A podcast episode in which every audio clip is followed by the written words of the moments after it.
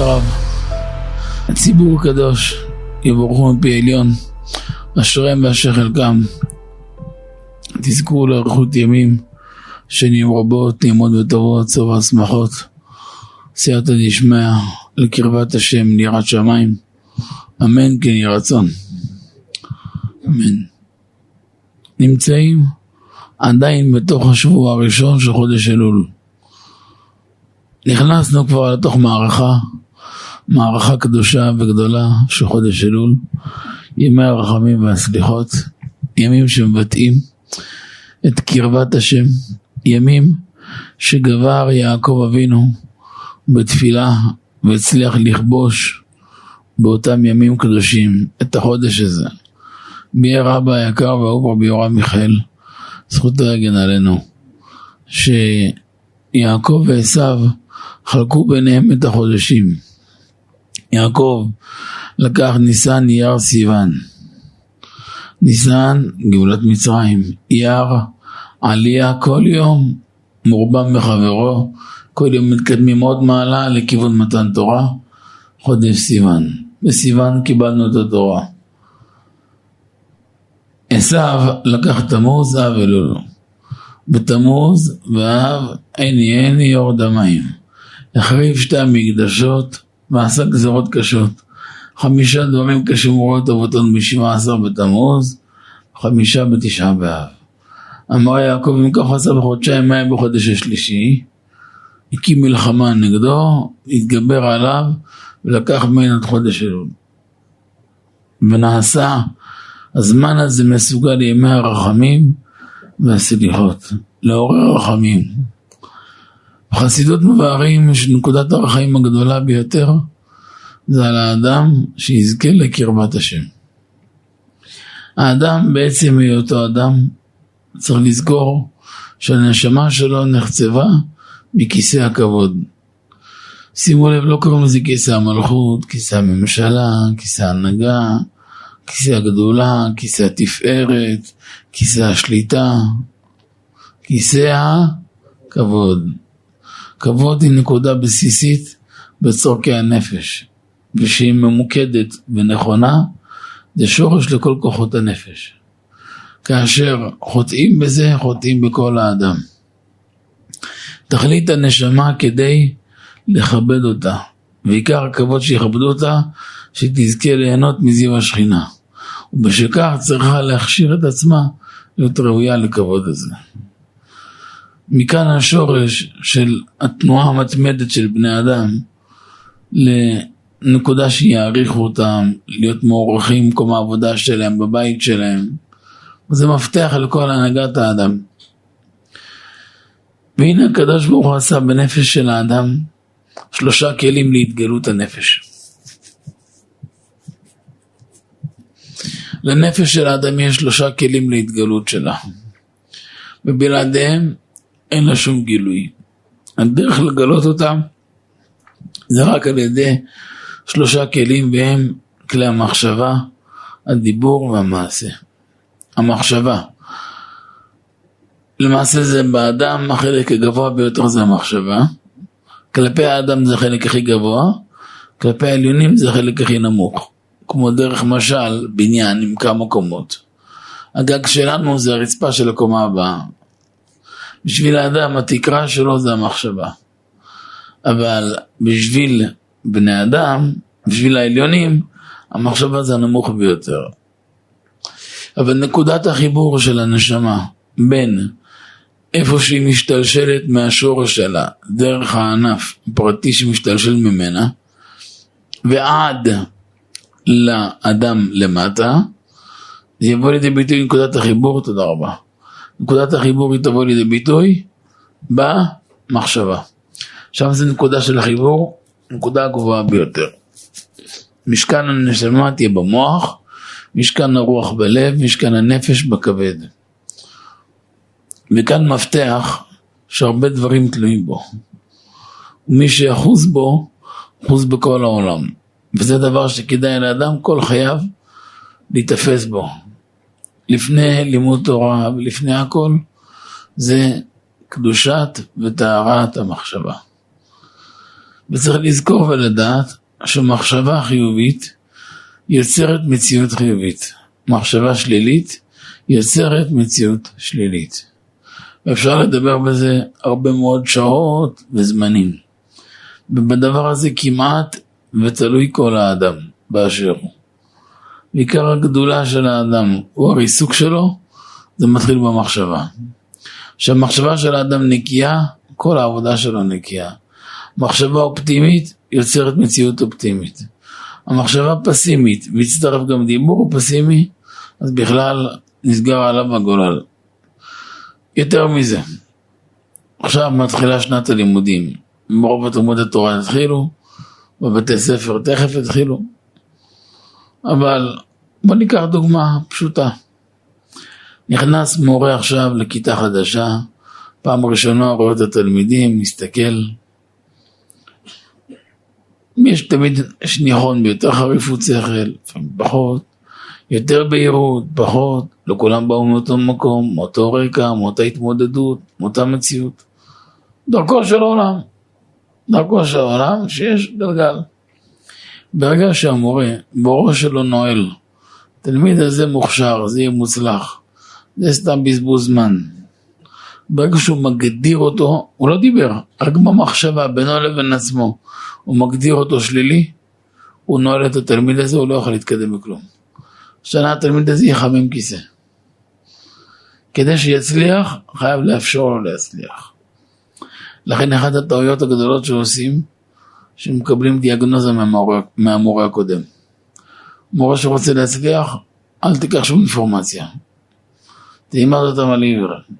ביום הראשון, תסביר להם פנים, תגיד להם שבשבילך כולם מתחילים במאה. ראיתי תלמידים שהיו בבית ספר אחד, בתלמוד תורה אחד, אולי מחילה, קשה לומר אפס על יהודי, אבל לא רחוק מזה. מאוד מאוד נמוכים, היה תלמיד אחד שאני זוכר חמש שנים, לא ידע מה זה ציון עשר, עשר ממאה כאילו, לא, לא, לא יודע מה זה בכלל. היו מסתכלים עליו כמו איזה עב"ם. האבא פעם דיבר עם המחנך, הוא אמר לו תשלים שיש לך ילד חלש. אז בא אליי מה לעשות עם המשפט הזה. אמרתי לו מחנך טיפש. אמר לי מה לעשות? אמרתי לו תעביר אותו מקום. ואני בדרך כלל האחרון שאומר להעביר. אמר לי לפעמים אותי כל מקום אחר שיכיל תעביר. מצא מקום אחר. אבל התעורר פלא גדול. כי הרמה במקום השני היה פי שש, פי שבע מהמקום הראשון. אפילו אחי הוא התקבל. אז ביום הראשון של השנה הוא ניגש למחנך, אמר תראה ילד חלש וכך, אמר לו הוא מאה, הוא חשב שהמחנך לא שומע, אמר לו ילד חלש, אמר לו הוא מאה, אמר לו לא אני רק מסביר ואני רק מזכיר שהילד הוא קצת חלש, הילד שלך מאה, לא שמעת? אמר לו פה מתחילים במאה. תוך שלושה חודשים הילד הזה הגיע בצורה הכי טבעית למאה. כבר כמה שנים וככה הוא יהיה כל החיים מאה. מה קרה? לפני כן היו מורים סתומים שעסוקים בעצמם ולא בתלמידים ועסוקים בחומר ובגשמיות שלהם ולא ברוחניות ולא עסוקים בשליחות כלל ועיקר. הם בכלל לא היו עסוקים בשליחות שלהם. מחנך שעסוק בשליחות אין לו זמן להתעסק עם שטויות. מי שמבין את השליחות, הוא עסוק בלגלות יהלומים. אני למדתי שכל המחצבים נמצאים עמוק עמוק באדמה. אותו דבר גם בבית, בין בני זוג. כאשר בני זוג חושבים רק טוב ורק חיובי אחד על השני, גם אם המצב הוא שלילי, הם יוצרים מציאות חיובית. כאשר יהיה מצב הכי חיובי וחושבים שלילי, יוצרים מציאות שלילית. המחשבה זה המפתח. למה? כי שם משכן הנשמה שבאה משורשה כפי שהיא בכיסא הכבוד. וככל שאדם חושב יותר חיובי ומדבר יותר חיובי, אז הוא מתנהל בצורה נכונה יותר, בהתאם להתנהלות שלו, ככה גם דרך שהקדוש ברוך הוא משפיע עליו שפע גדול. בהתאם למה? לכלים שהוא יוצר בעצמו. כאן תשימו לב, גם נקודה שלנו שקשורה לעבודה של חודש אלול. שהתורה מצווה אותנו, ועשית מעקה לגיגיך. אז בפשט, להרחיק הסכנה והנזק. באמת יש לנו בשולחן אור ביורות דעה ט"ז, סימן שלם, להרחיק הסכנה והנזק, גם בדברים שקשורים במאכל, בהנהגות, בשתייה, בסכנות, וזה חובה קדושה, נשמרתם מאוד לנפשותיכם. וזה מדינה, דווקא מינה גם, שמגיעים לפעמים בונים בית חדש, איזה מרפסת, איזה הרחבה, אם זה גובה של 80 סנטימטר ומעלה, חייב מעקה. או יש בתים שיש להם בריכה, חייב, חייב, אבל חייב מדינה, אסור לגור בבית אם אין מעקה, מטר גובה, אלומיניום חזק או גדר טוב, סביב הבריכה. כמעט אין קיץ שאין כמה ילדים נתבעים בדבר הזה. בשבוע האחרון אה, הגיעו אליי שתיים כאלו, ילדים, תינוקות שמתו, עכשיו שבוע זה, שטבעו רק מטביעה בבריכה. רק מחוסר בטיחות. זה סכנת נפשות. גם שיש את השכבה גומי כזאת שמכסה, זה לא בטיחותי בכלל. אני יודע על ילדים שטבעו עם זה, במצב הזה. זה סכנת נפשות, אותו דבר עושים מרפסת. זה בסדר, זה טוב, אבל חייב שיהיה מעקה. במעקה הזה מברכים עליו. קבעתי פעם מזוזה במשרד אחד באשקלון, ומדרגות. קומה שלמה במשרד, מדרגות, 17 מדרגות, בלי מעקה. אמרתי לו, זה מסוכן. הפלא שבא למשרד עצמו עיוור. אמרתי לו, איך אתה עושה? זה סכנה גדולה. הוא אומר, לא, זה ילדים גדולים, אין כאלה ילדים קטנים. אמרתי לאדם מבוגר, אין לו מצב של חוסר איזון, ולא מרוכז, לא שם לב, ומעד, והחליק. זה פיקוח נפש הדבר הזה. וזה דאורייתא, ולא תשים דמים בביתך, כי פה לא נופל ממנו, זו חובה קדושה. אבל אבא מסביר בדרך רמז, ועשית מעקה לגגיך. אדם בא, חודש אלול להתחזק בתשובה, בקרבת השם, אמרו לו קודם כל, ועשית מעקה. תעשה מגן בטיחות למעלה לגגיך, מי זה הגג של האדם? זה המחשבה. סימנך מעקה, הרהורה עבירה, קשים מהעבירה. יותר, ראשי תיבות מעקה, יותר מהנזק שנגרם מהעבירה, נגרם מהמחשבה של העבירה. לפני הרבה שנים ראיתי מאמר של הרבי מלובביץ', זכותי הגן עלינו, דווקא בנקודה הזאת. והוא הביא דבר מעניין. אבל כאן בעולם הזה מבינים, העיקר זה המעשה, אמת העיקר המעשה. אבל בפן השלילי לא מייחסים חשיבות לחשיבה לא טובה. דרך משל, יצאו, מחר יפרסמו בתקשורת, פלוני פרץ בנק וגנב עשר מיליון דולר. גם תמונה של הבן אדם. במילים הכי פשוטות מה עשו לו? שחטו אותו, הרגו אותו, רצחו אותו, מחקו אותו מהיקום. למה? מה, אתה לא מתבייש לפרוץ בנק, לגנוב עשר מיליון דולר? אף פעם לא תשמע אבל כתבה, פלוני חשב לפרוץ בנק, חשב לעשות ככה. לא נותנים לזה לגיטימציה. המעשה מאוד נחשב, המחשבה לא נחשבת. המעשה פוגע מאוד, או מתקן מאוד, אם מעשה טוב אז הוא מתקן.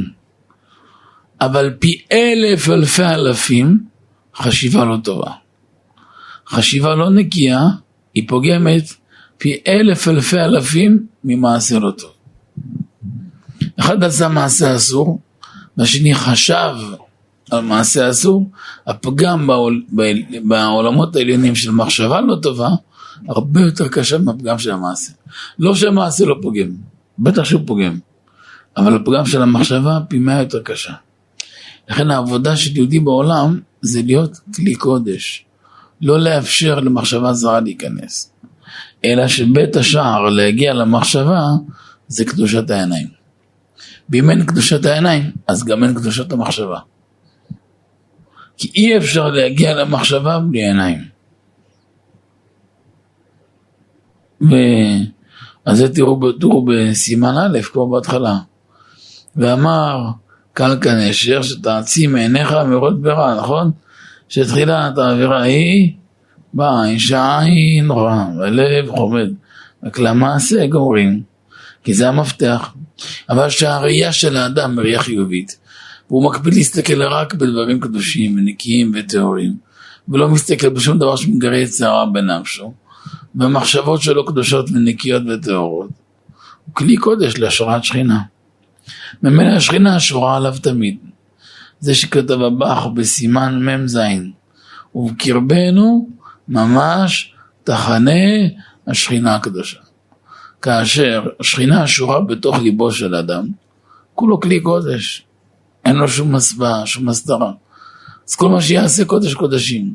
אבל כאשר השכינה לא שורה על האדם, אז כל מה שיעשה לא שווה כלום. וזה שורש התסכול של רוב בני אדם בעולם, ומכאן גם שורש לרוב הבעיות שלום בית. רוב הבעיה תקשורת בין בני זוגות, רוב הבעיה של תקשורת בין הורים לילדים, ורוב בעיות התקשורת בין אה, אה, עובד מעביד. סגרתי לכם עכשיו 95% מהבעיות של האוכלוסייה. כאן המפתח. ממש כאן המפתח. כאשר יהודי מקפיד על עיניים קדושות ונקיות, באותה מידה עין טובה בזולת, מחשבה טהורה, מחשבה נקייה, כל המבט שלו בחיים משתנה.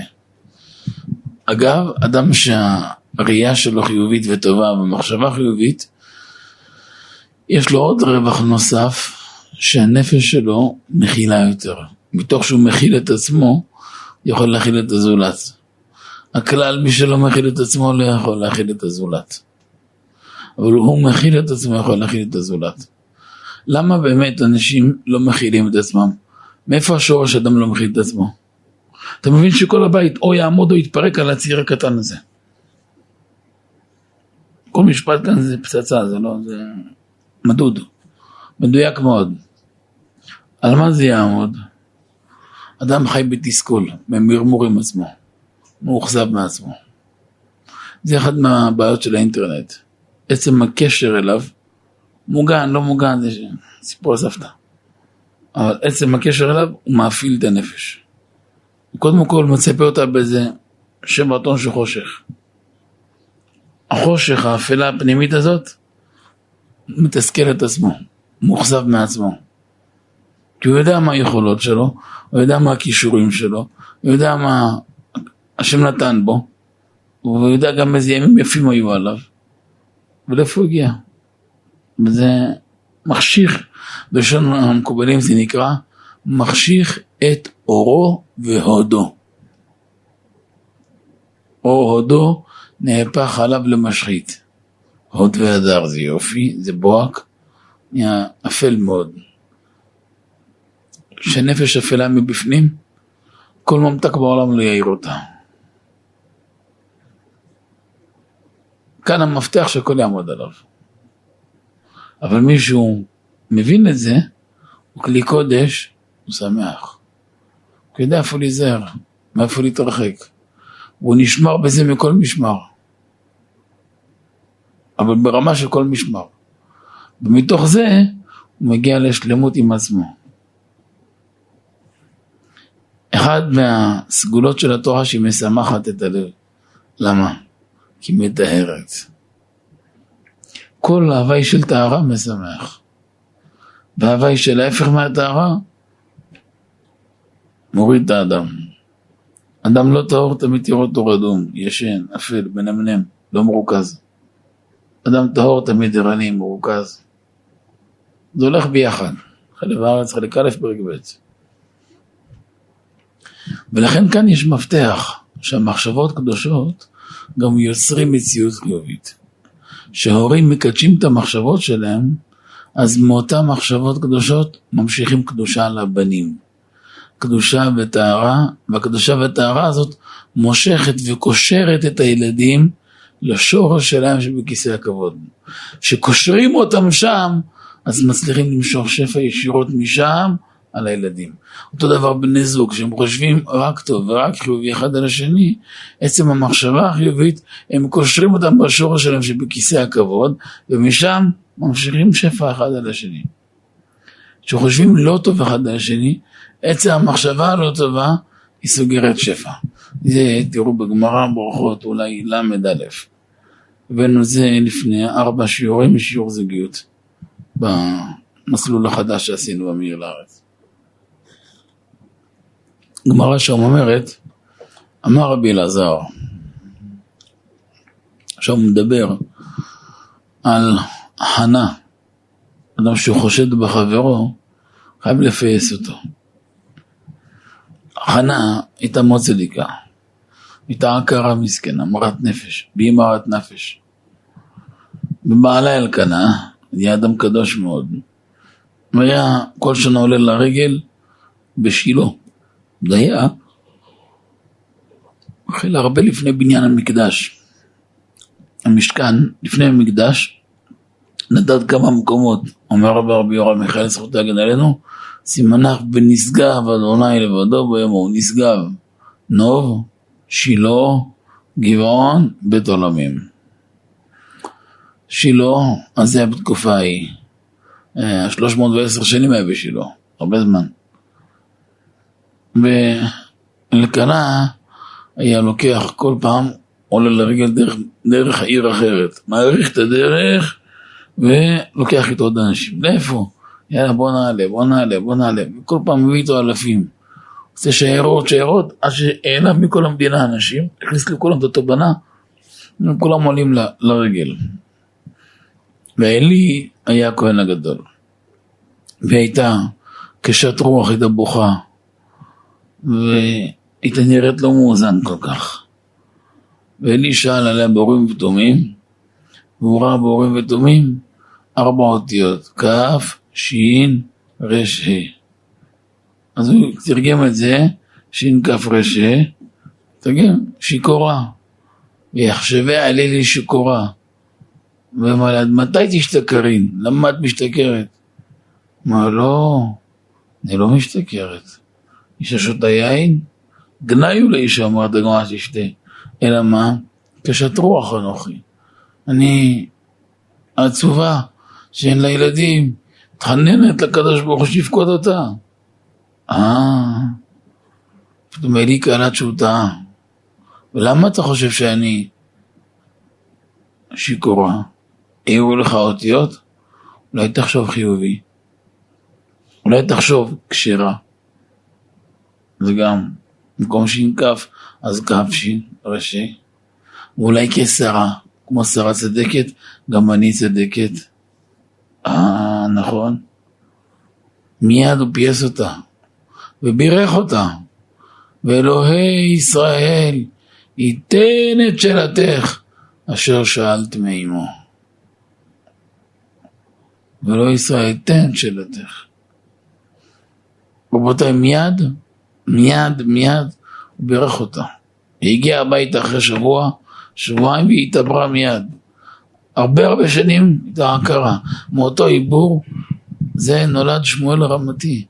שקול שמואל כמשה ואהרון. איפה יש לנו אחד ששקול בכל העולם כמו משה ואהרון? אין בכל העולם אחד כמו משה ואהרון. והוא כמו שניהם ביחד. אומר הגר"א, שם הבאנו על המקום, דבר מבהיל את הנפש. אומר הגר"א, מפה תלמד, שכאשר אדם חושב מחשבה לא טובה על הזולת, אוטומט, אותו רגע, הוא סוגר לאותו אדם את כל השערים. לכן הוא חייב מיד לברך אותו ולהחזיר לו ולפתוח לו את מה שהוא סגר לו. אז שאל אותי מישהו, לפי זה מה? לא אוהבי מישהו, תתחיל לחשוב עליו לא טוב וזהו. אבל מובא בספרים שלפני שנסגר על השני, נסגר לו בעצמו. הבאנו את זה בשיעור זוגיות. כלומר, אפילו בני זוג שחושבים לא טוב אחד על השני, אז בעצם המחשבה הלא טובה שלך עליה, אתה סוגר לה שערים. אבל לפני שנסגר לה, נסגר לך. מכאן שורש התסכול של הרבה הרבה היבטים. אותו אדם כל כך נפלא, איש כל כך נפלא, איש כל כך נפלא וטובה. אז למה, למה לא הולך? יש הרבה בתים שזה לא הגיוני. בגלל שהתפיסה שלהם לא נכונה. אבל שזוכים לשמוע על קדושת המחשבה, המחשבות קדושות אין אחיזה לקליפה בבית הזה בכלל. כל מה שיעשו בבית היא תכלית הקדושה. ולכן זה מביא את האדם למקום מאוד נקי וטהור, מביא את כל הבית למקום אחר, וזה מעלה את כל הבית הרבה הרבה רמות. לכן מפה נבין נקודה שאסור לפספס אותה. כוח של זיכרון וטהרת המחשבה.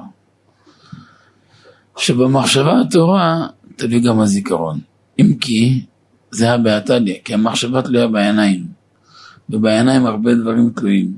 יש במרן בבית יוסף, בן העזר כ"א, מפליג בשבחו שמי שזוכה לשמור על קדושת העיניים שלו. שמתוך קדושת העיניים שלו, שהוא מקדש העיניים שלו, אז הקדוש ברוך הוא מריק ומשפיע עליו שפע עצום. גם יש הבטחה שמי ששומר העיניים שלו אף פעם לא תשלוט בעין הרע. מנהלן מיוסף הצדיק. אמרו אצל יוסף נאמר בן פורת יוסף, בן פורת עלי עין, תקרא עלי עין אלא עולה עין. שכל אדם, הראייה שלו מקסימום 180 מעלות. אף אחד לא רואה מאחורה. יוסף רואה 360 כפול, גם ככה וגם ככה. בשביל להסתכל למעלה צריך להרים את כל הראש. יוסף לא צריך, הראייה שלו הייתה 360 למעלה ולמטה. למה? שהעיניים שלו היו קדושות. אבל לא רק זה, אלא שלא שלט בו ולא יכל לשלוט בעין הרע, ולא רק בו, אלא בכל זרוע לעולם, וכל מי שקשור לעשף הצדיק, עד כדי שאמרו בגמר הברכות, אם אדם הולך בדרך ורואה כמה דברים שהוא חושש מעין הרע, נשוף מדוכתה, יקפוץ איזה קפיצה מהמקום שלו, יעשה איזה תנועה שכבר מתארת שמה, ויאמר אנא מזרע דיוסף קהתינא, אני מזרעו שיוסף באתי, דלשלת בעין הבישה, זהו, הסתלקו ממנו את הכוחות, למה? כי מי שמקדש את העיניים שלו, והעיניים שלו חיוביות, ורואות רק דברים קדושים, יכול ליצור מציאות חיובית.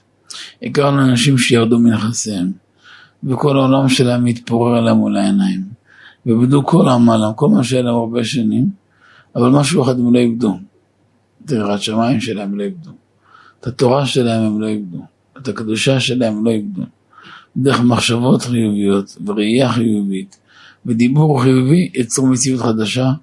הקדוש ברוך גידל אותם אלף אלפי אלפים ממה שלפני כן. למה? כי המחשבה יוצרת מציאות. והרבה פעמים אדם מתנסה בכל מיני ניסיונות, פעם בינו לבינה, פעם בחינוך, פעם עם שכנים, רק בשביל לבחון את האדם כמה הוא באמת אחוז בהשם יתברך, כמה באמת הוא מאמין בו וכמה הוא תפוס בו יתברך. בעיקר העבודה שלנו בעולם זה מחשבה קדושה. היה רגיל לתת את ראשנו בן איש חי לומר, ועל ידי קדושת המחשבה יזכה האדם להשראת השכינה במוחו. כדאי לכם אפילו לכתוב את זה, ולתעד את זה, ולזכור את זה, ולציין את זה כאבן דרך. על ידי קדושת המחשבה יזכה האדם להשראת השכינה במוחו. וזה עיקר הניסיון של הדור שלנו. במחשבות החיוביות יוצרים מציאות של עולם מתוקן, נקי וטהור ומסודר. מחשבות לא נקיות ולא טהורות יוצרים עולם טרוף ומבולבל. אגב, כל העבודה של התקשורת זה לסתום את המחשבה ולמלא ולהעמיס אותה רק בשלילי. לכן כל השיטה של התקשורת עובדת זה ביקורת שלילית, ביקורת הורסת, לא ביקורת בונה, וכל הזמן מנדדים רק על שלילי. לא תשמע אף פעם דבר משמח בתקשורת. פלוני נידון על כך וכך, פלוני נתפס על אונס, וזה על מעצר, וזה. תשמע רק דברים מתסכלים. כמה דברים טובים קרו בעולם, כמה דברים יפים קרו בעולם, לא, לא נוהגים לומר. נוהגים לומר רק דברים לא טובים. והעולם אוכל את זה. העולם הכוונה מי שטיפש, שומע אותם. מי שחכם בכלל לא שומע אותם.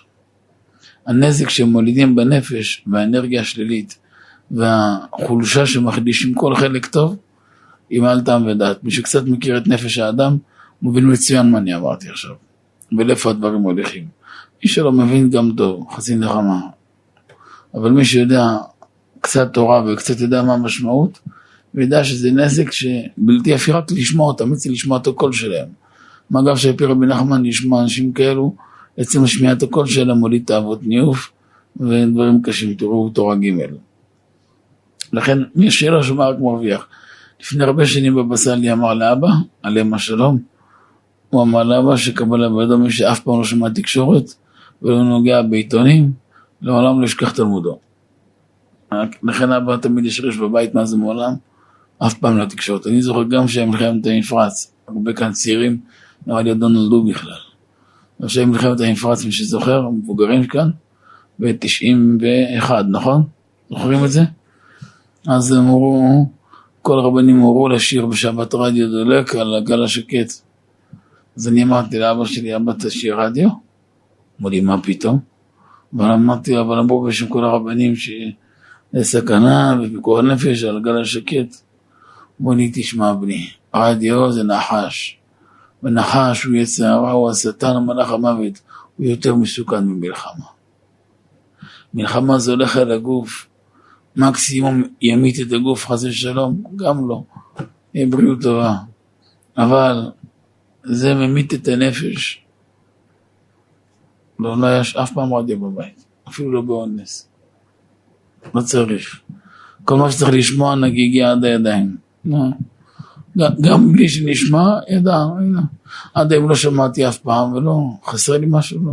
מה שאני צריך לדעת אני יודע לפני העולם, מה שאני לא צריך לדעת למה שאני אדע. מה שאדם צריך לדעת מגיע לו עד היד, מה שלא צריך לא צריך. אבל למה למלא האוזניים בזבל? בספרי קבלה מובא הרבה, מי שעוצם, אה, בית יוסף הביא את זה שם, הרעלה בית יוסף. מי שזוכה שלא רואה דברים אסורים כנגד רואה שכינה, מי ששומר האוזניים שלו לא לשמוע דברים אסורים, זוכה לשמוע בת קול מהשמיים. לא בת קול של שכונה ד' שם של... לא, זה לא בת קול, זה... זה רעם קול, זה... זה משהו אחר. בת קול זה לשמוע עוצמה. זה כמו מיליון דציבלים, אי אפשר להתבלבל. זה יורד חד כמו תער. אי, אפשר להתבלבל בעולם מזה.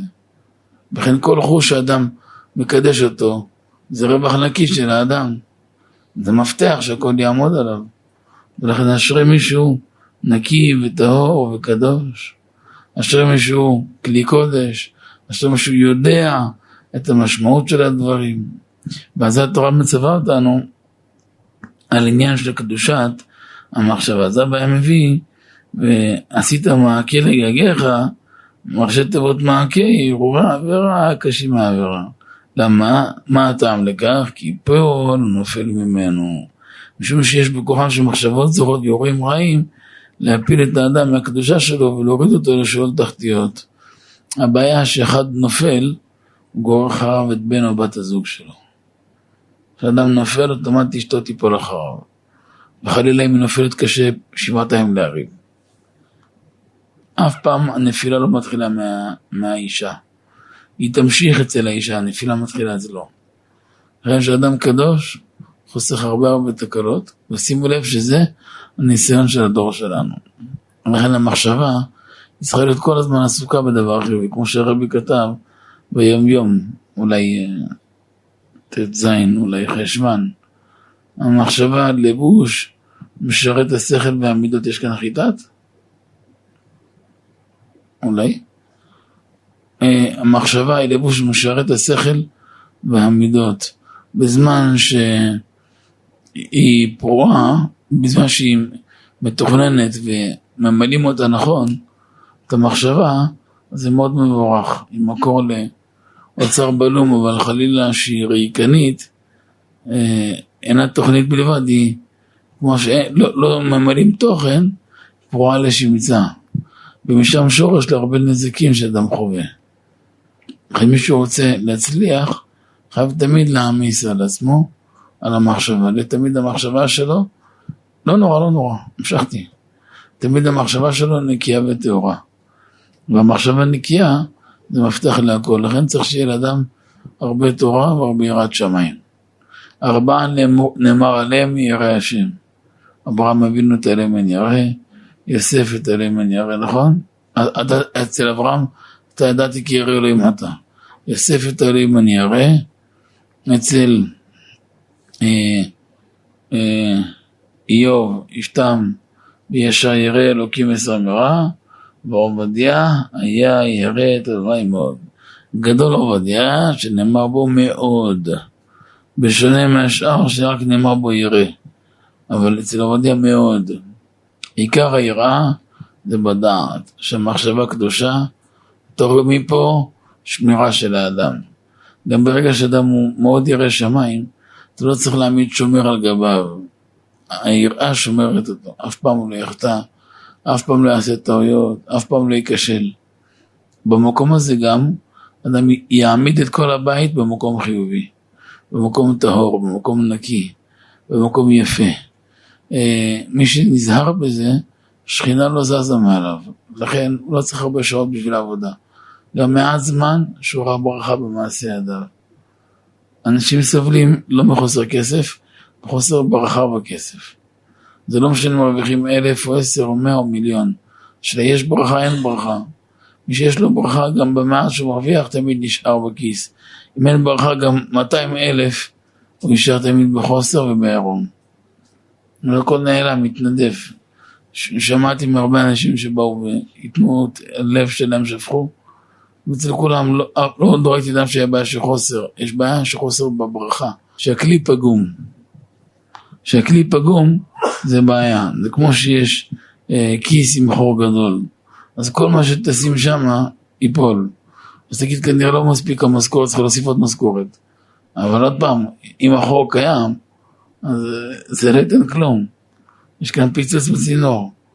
בחלם עשו פעם כינוס חירום, כל חכמי העיר. למה? היה גשר שבור מעל הנהר. אמרו, כולם נופלים שם, זה מאוד מסוכן. אז בואו נבנה טיפול נמרץ ישר מתחת לגשר.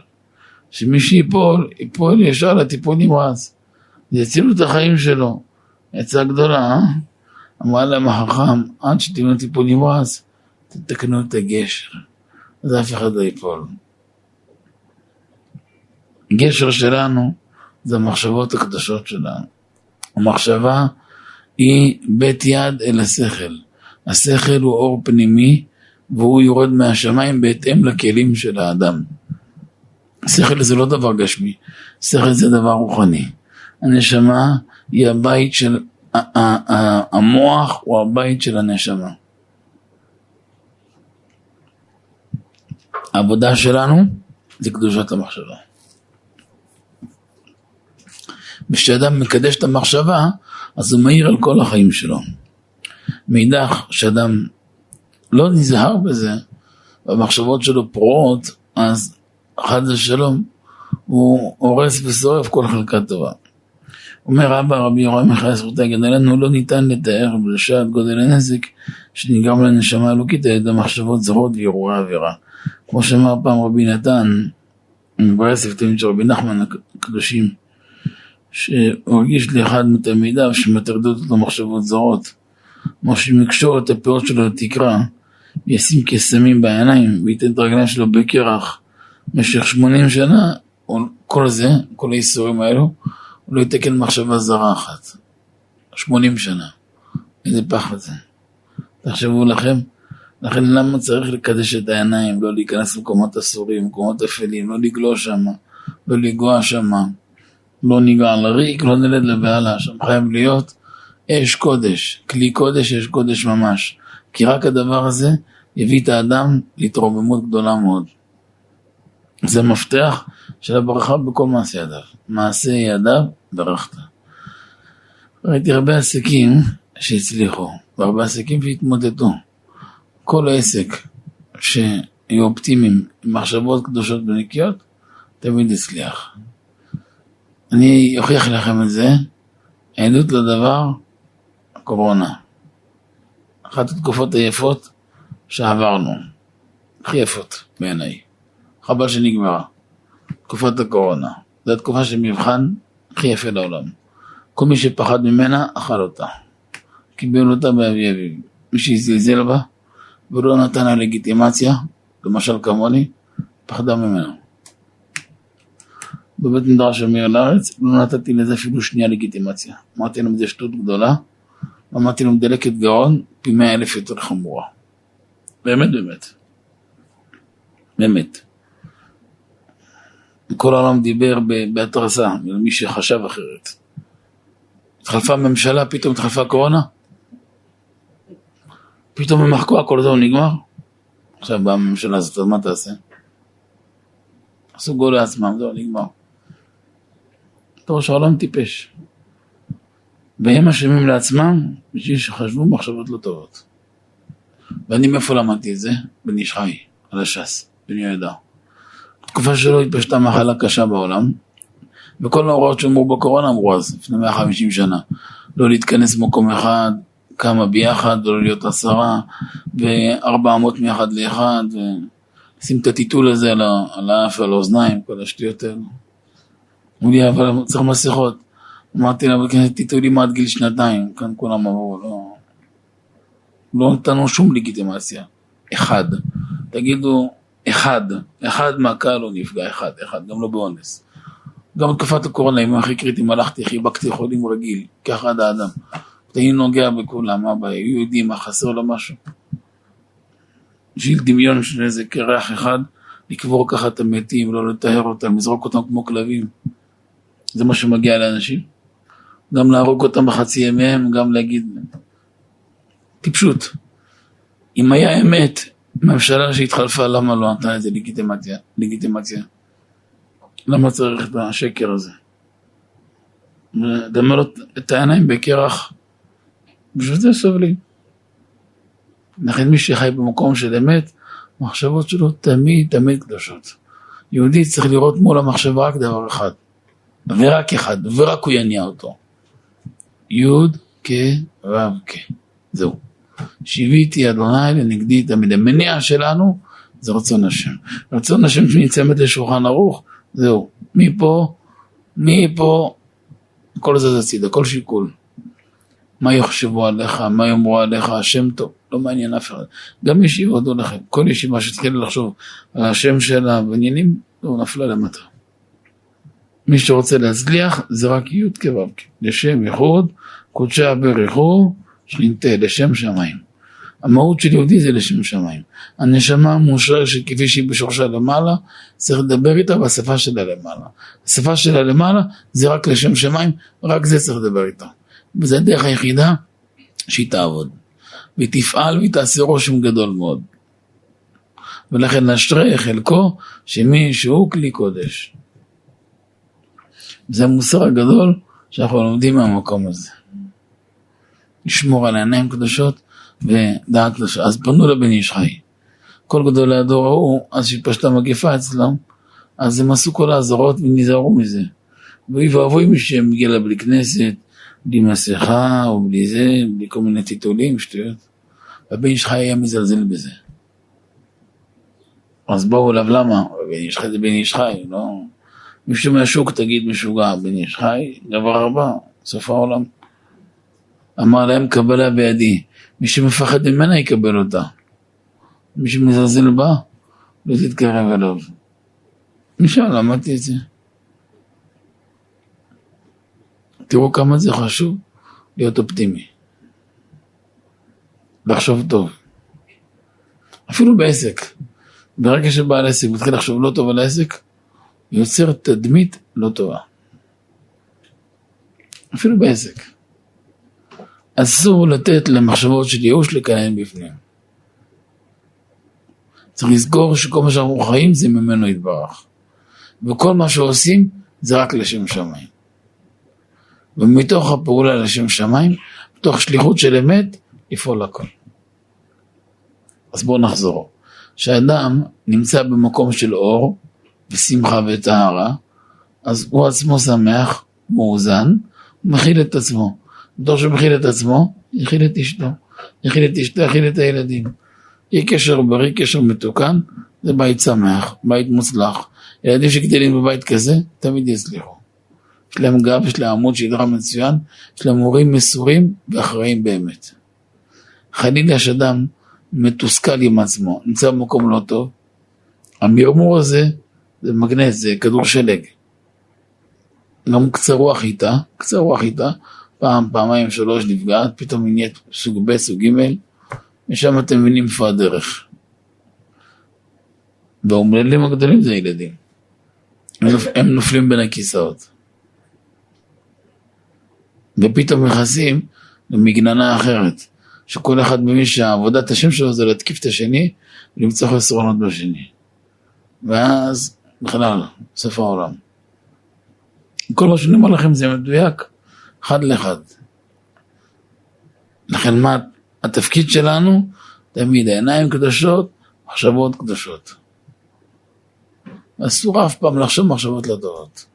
תמיד, מה שלא יהיה, תמיד לחשוב רק טוב. ופועל יוצא, אחרי המחשבה זה הדיבור. ומזה פתחנו שלושת לבושי הנפש.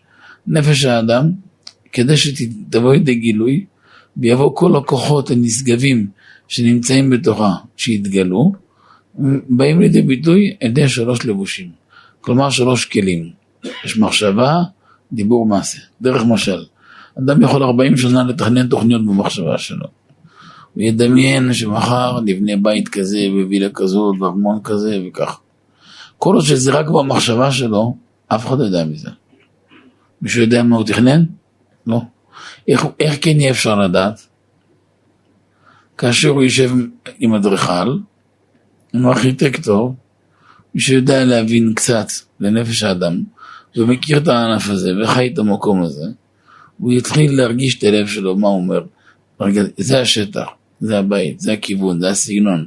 הנה קומה כזאת, וחדר כזה, ואולם כזה, ובניין כזה, וככה וככה. אחרי שהוא מדבר, יום ועוד יום ועוד יום ועוד פגישה ועוד פגישה, הוא מתחיל לתרגם את זה להדמיות. לשרטוטים והדמיות ועוד שרטוטים. עד שמגיעים לעמק השווה. עד שמגיעים לישורת מוחלטת. אחרי שאישרו את כל הקו, מגיעים לשלב שלישי. עולים קבלנים לשטח. מכרזים, מציעים, מי לוקח את המכרז, ברכה והצלחה. אז מה יצא כאן? מחשבה זה כספת, זה בינו לבין עצמו, בינו לבין הבורא יתברך, בינו לבין נשמתו, בין האיש אל שורשו, בין האדם אל נשמתו. הגילוי של המחשבה יבוא על ידי ה... על ידי הדיבור, יפה. לכן בני זוג חייבים גם לחשוב טוב אחד על השני, וגם לדבר רק טוב אחד על השני. אף פעם לא מדברים לא טוב, לא חושבים לא טוב, לא מדברים לא טוב. מפתח של בית זה כוח הדיבור. הדיבור קדוש ניתנת מלכות בבית. יש ברכת השם משתלחת. דיבור לא טוב, מחשבות לא טובות, אפשר נופלים לבורות נשברים. בדרך כלל, ככל שאדם פגום יותר, יחשוד יותר בציבור, יחשוד בזולת. ככל שאדם נקי וטהור יותר, הוא יהיה חיובי יותר, יחשוב חיובי יותר. פעם אחת בא אצלי זקן אחד, הוא היה מצוברח, מכיר את אדם טוב, שמח. אמרתי לו, סבא, למה קרה? אמר לי, אל תשאל, אשתו בוגדת. אמרתי לו, משוגע. וכמה אתה? אה, שמונים וחמש. בת כמה היא? שמונים וארבע. זה מה יש לה לעשות. אמרתי לו, אשתך ספר תורה מהלך. אמרתי לו, אשתך אמרו בגמרא, סבתא בביתה, סימה בביתה. סימה זה אבן טובה, זה יהלום. זה כמו מרגלית. ואני גם הכרתי הזקנה הזאת, הייתה גרה קרוב קצת בבית כנסת. הכרתי טוב, עין טובה, לב טוב. מיוסרת בכל מיני יסוד בחיים, לא שמעת תלונה אחת. איזה יראת שמיים, זה דרך ארץ, זה הכנסת אורחים, זה לב טוב. איפה יש כאלה אנשים? בעולם לא תמצא כמוהם. אבל המחשבות הלא טובות שלו הביאו אותו למקום לא טוב, היה מקנטר אותה. כמה חודשים אחרי היא נפטרה, בלא עת. לא צריך להשתגע לבד. בגדול הוא הרג אותה, לא אף אחד הרג אותה. אני מכיר כמה כאלו. אין לכם מושג כמה יש כוח למחשבה. אפשר לדבר 200 שעות על זה. מחשבה חיובית יוצרת מציאות, מחשבה שלילית יוצרת מציאות. זה גם מה שקורה ברוב בדיקות של הריון. הולכים לאיזה רופאה גדולה כמו איזה מקרר, אוכלת מדוזות, ואומרת, יש כאן נקודה לבנה 1 ל-62.7 מיליארד, זה כבר, לא יודע אם כל העולם יש כזה כמות כמו המיליארדים שבעים, זה, זה תסמונת. כבר האמא מבינה שזה תסמונת. עכשיו תבינו איך זה עובד. כל הרעיון בנוי על המחשבה. הטיפות האלו נקראים טיפי הדעת, זה, זה מבוסס על זה.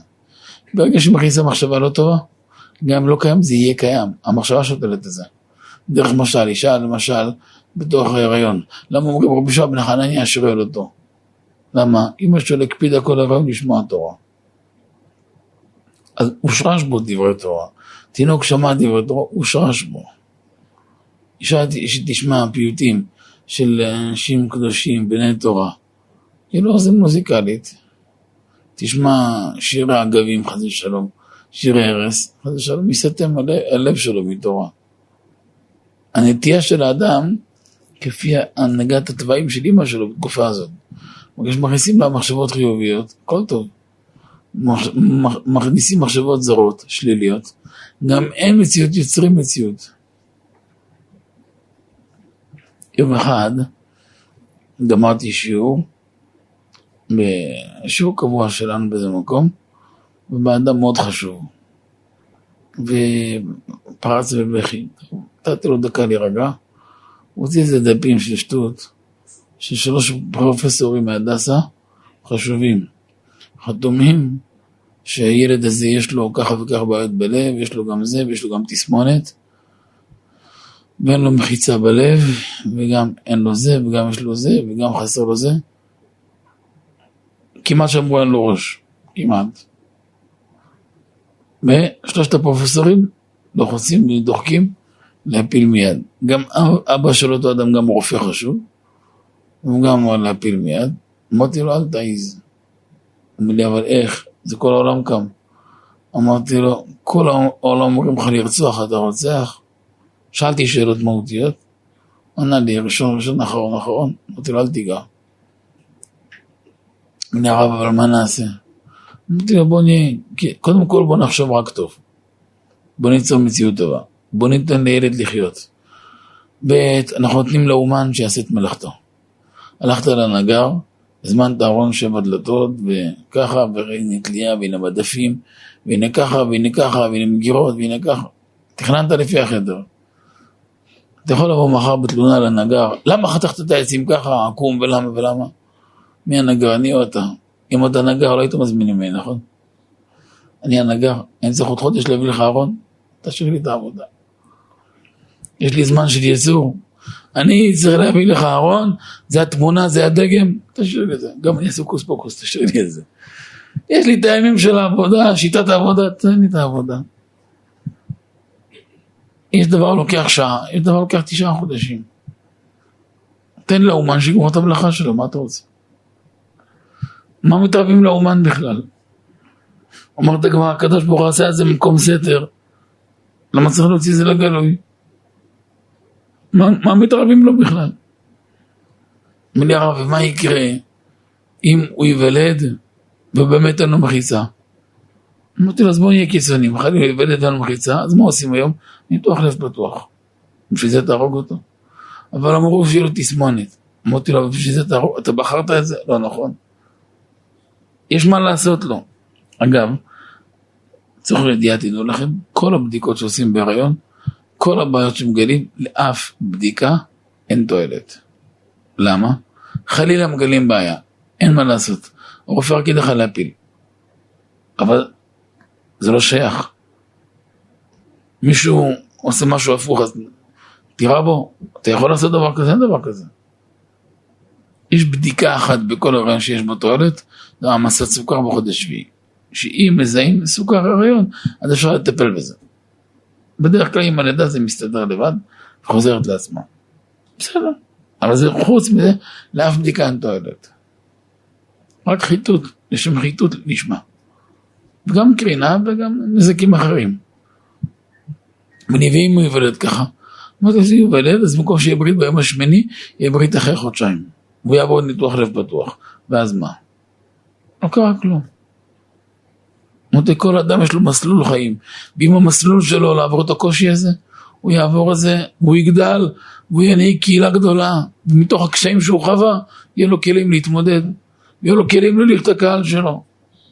מה הרב אתה בטוח? אמרתי לו בטח. נולד הילד, הוא עבר ניתוח לב פתוח, הוא עבר שלוש צנתורים, ישבתי סנדק שלו, והוא אמרו שהוא יגדל ככה וככה. אמרתי לו עד גיל שלוש יגדל ככה עד האדם. הוא בכיתה א' בתלמוד תורה רגיל בירושלים, רגיל רגיל רגיל. כל שנה, יום אחד בשנה, הוא בא עם הילד והאישה וכל הבית שלו לבית מדרש להגיד תודה לשם, באותו יום שהוא נולד. אף רופא לא נתן לו סיכוי. ואיך כן נתתי לו סיכוי? משלוש פרופסורים מובילים במדינה אולי.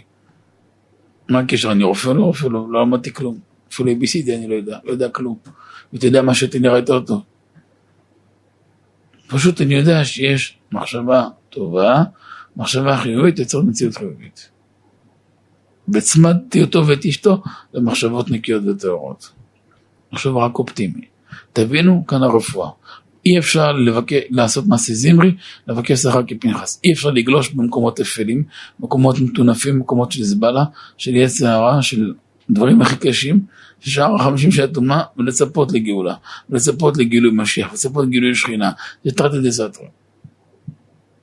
חיה בעיניים קדושות, מחשבות קדושות, וכל מה שאדם עושה, רק לשם שמיים. וזה נקרא, ועשית מעקה לגגיך. לא לאפשר אף פעם למחשבה הזרה לשלוט.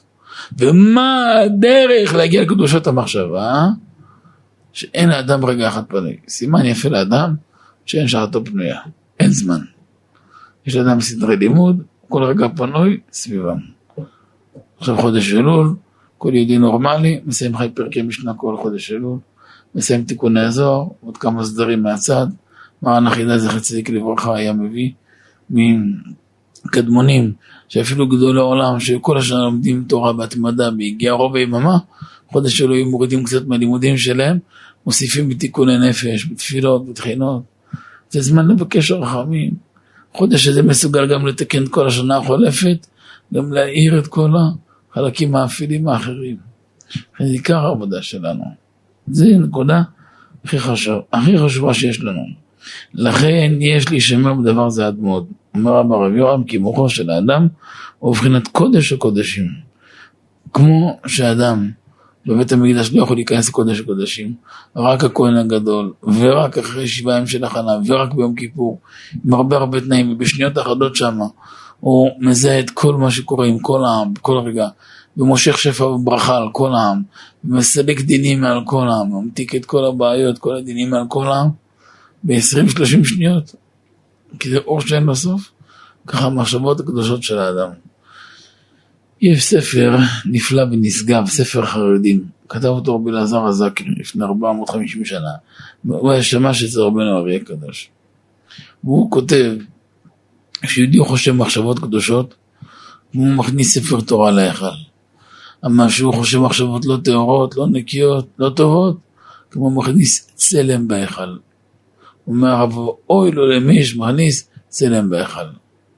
איך נראה לך אם היום מישהו ייכנס בית כנסת, תוך ההיכל יכניס צלב גדול ברמנן בין ספרי התורה. מה יעשו לקהל? זה כבר לא קשור לדת, זה דבר יותר עמוק. אומר הרב כמעט 500 שנה אחורה. מחשבות לא טובות, זה צלף בתוך ההיכל. פחד פחדים, צלם בהיכל. תחשבו מה זה, כמה חשוב שאדם תמיד ינקי וטהור. תמיד לחשוב רק חיובי. וביד האדם להיות בעל הבית על המחשבות שלו, להיות תמיד בעל הבית. פעם באה אה, תלמיד אחד ליטול עצה מהמגיד הקדוש מזריש, איך להתפטר ממחשבות זרות. אז אמר לו, הפנה אותו לאחד התלמידים הקדושים של רבי זאב וולף מז'יטומיר, היה חסידה קדישה.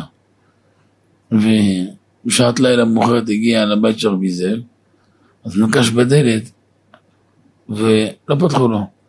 שמע, אתה נוקש, לילה, אולי ישנים, אבל שומע את הרב לומד, שומע את הבית פעיל בפנים, אז הוא נוקש יותר חזק ולא עונים לו. רק אחרי הרבה זמן של המתנה, אז uh, הרב ניגש, פתח לו את הדלת, והרב ברוך הקודש ידע למה הוא בא. אז אמר לו, הרב, אני הרבה זמן נוקש. אמר לו, ואז מה? אז אמר הרב לא פתח. הוא כי פה אני הבעל הבית, ואני קובע מי ייכנס, מי לא ייכנס. גם אתה במחשבה שלך תהיה הבעל הבית. אתה תקבע מי ייכנס, מי לא ייכנס. כבר ידע למה הוא בא. זה מפתח שאיתו צריך ללכת. לכן הצדיקים תמיד מעסיקים את עצמם כל פרט קטן, כל פרט קטן, וזה הסוד של העבודה שלהם, העבודה של המחשבה. שהמחשבה של אדם קדושה וטהורה יכולה ליצור מציאות. ומתוך זה הוא יכול להמשיך שפע גדול לעולם. המחשבות הקדושות משפיעות ישירות על הילדים, על כל הבית של האדם. ומשם נשפע שפע גדול. משם כוח הדיבור, הדיבור מגלה את המחשבות. הדיבור מגלה צפוני סודות.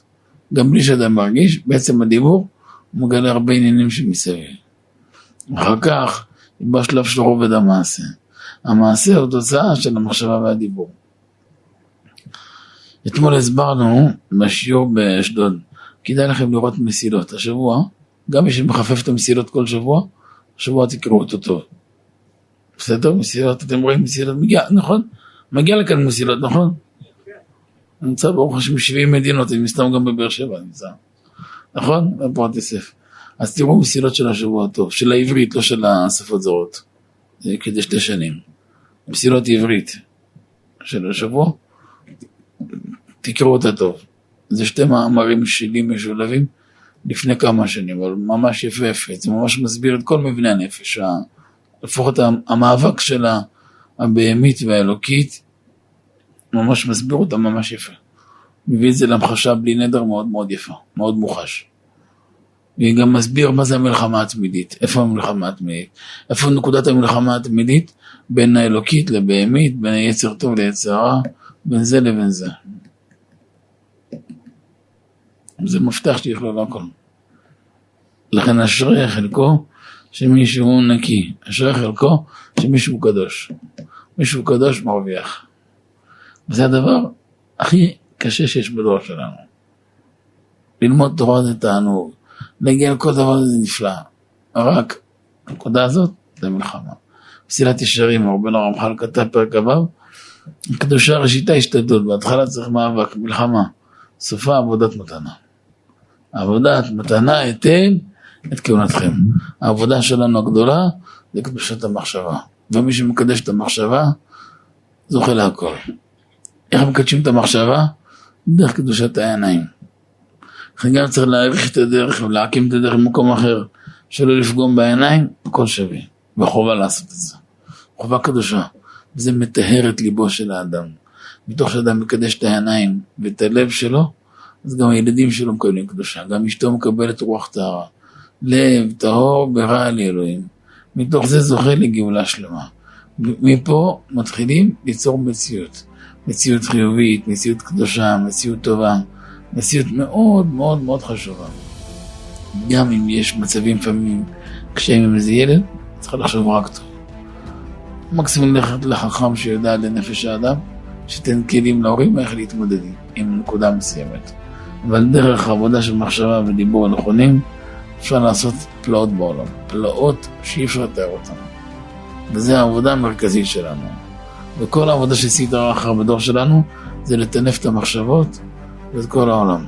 ופה צריך להיות כלי קודש. ואתם תהיו לי ממלכת כהנים וגוי קדוש. איך על ידי המחשבות הקדושות. זה כל העבודה של התפילין שבראש. להכניע את כל המחשבות זרות. שבמוח ושבלב.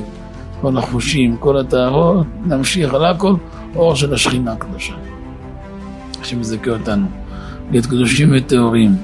ומתוך הקדושה הזאת תתקן כל אשר שייחדנו ואשר עיבדנו כל השנים. לקרבת השם ולדבקות בהשם, לגאולה ברחמים ובקרוב ממש, אמן, כן. יהי רצון, יתמלא הבית הקדוש הזה, בית הכנסת, תמיד במתפללים, בקדושה, בטהרה, בשמחה. אמן כן יהי רצון, ברוך אדוני לעולם, אמן ואמן. ברוך שמו של מלך מלכי המלכים הקדוש ברוך כל משתתפי השיעור, אז כל ימים, שפע, ישועה וברכה, שמחה ונחת, וכן יהי רצון ונאמר.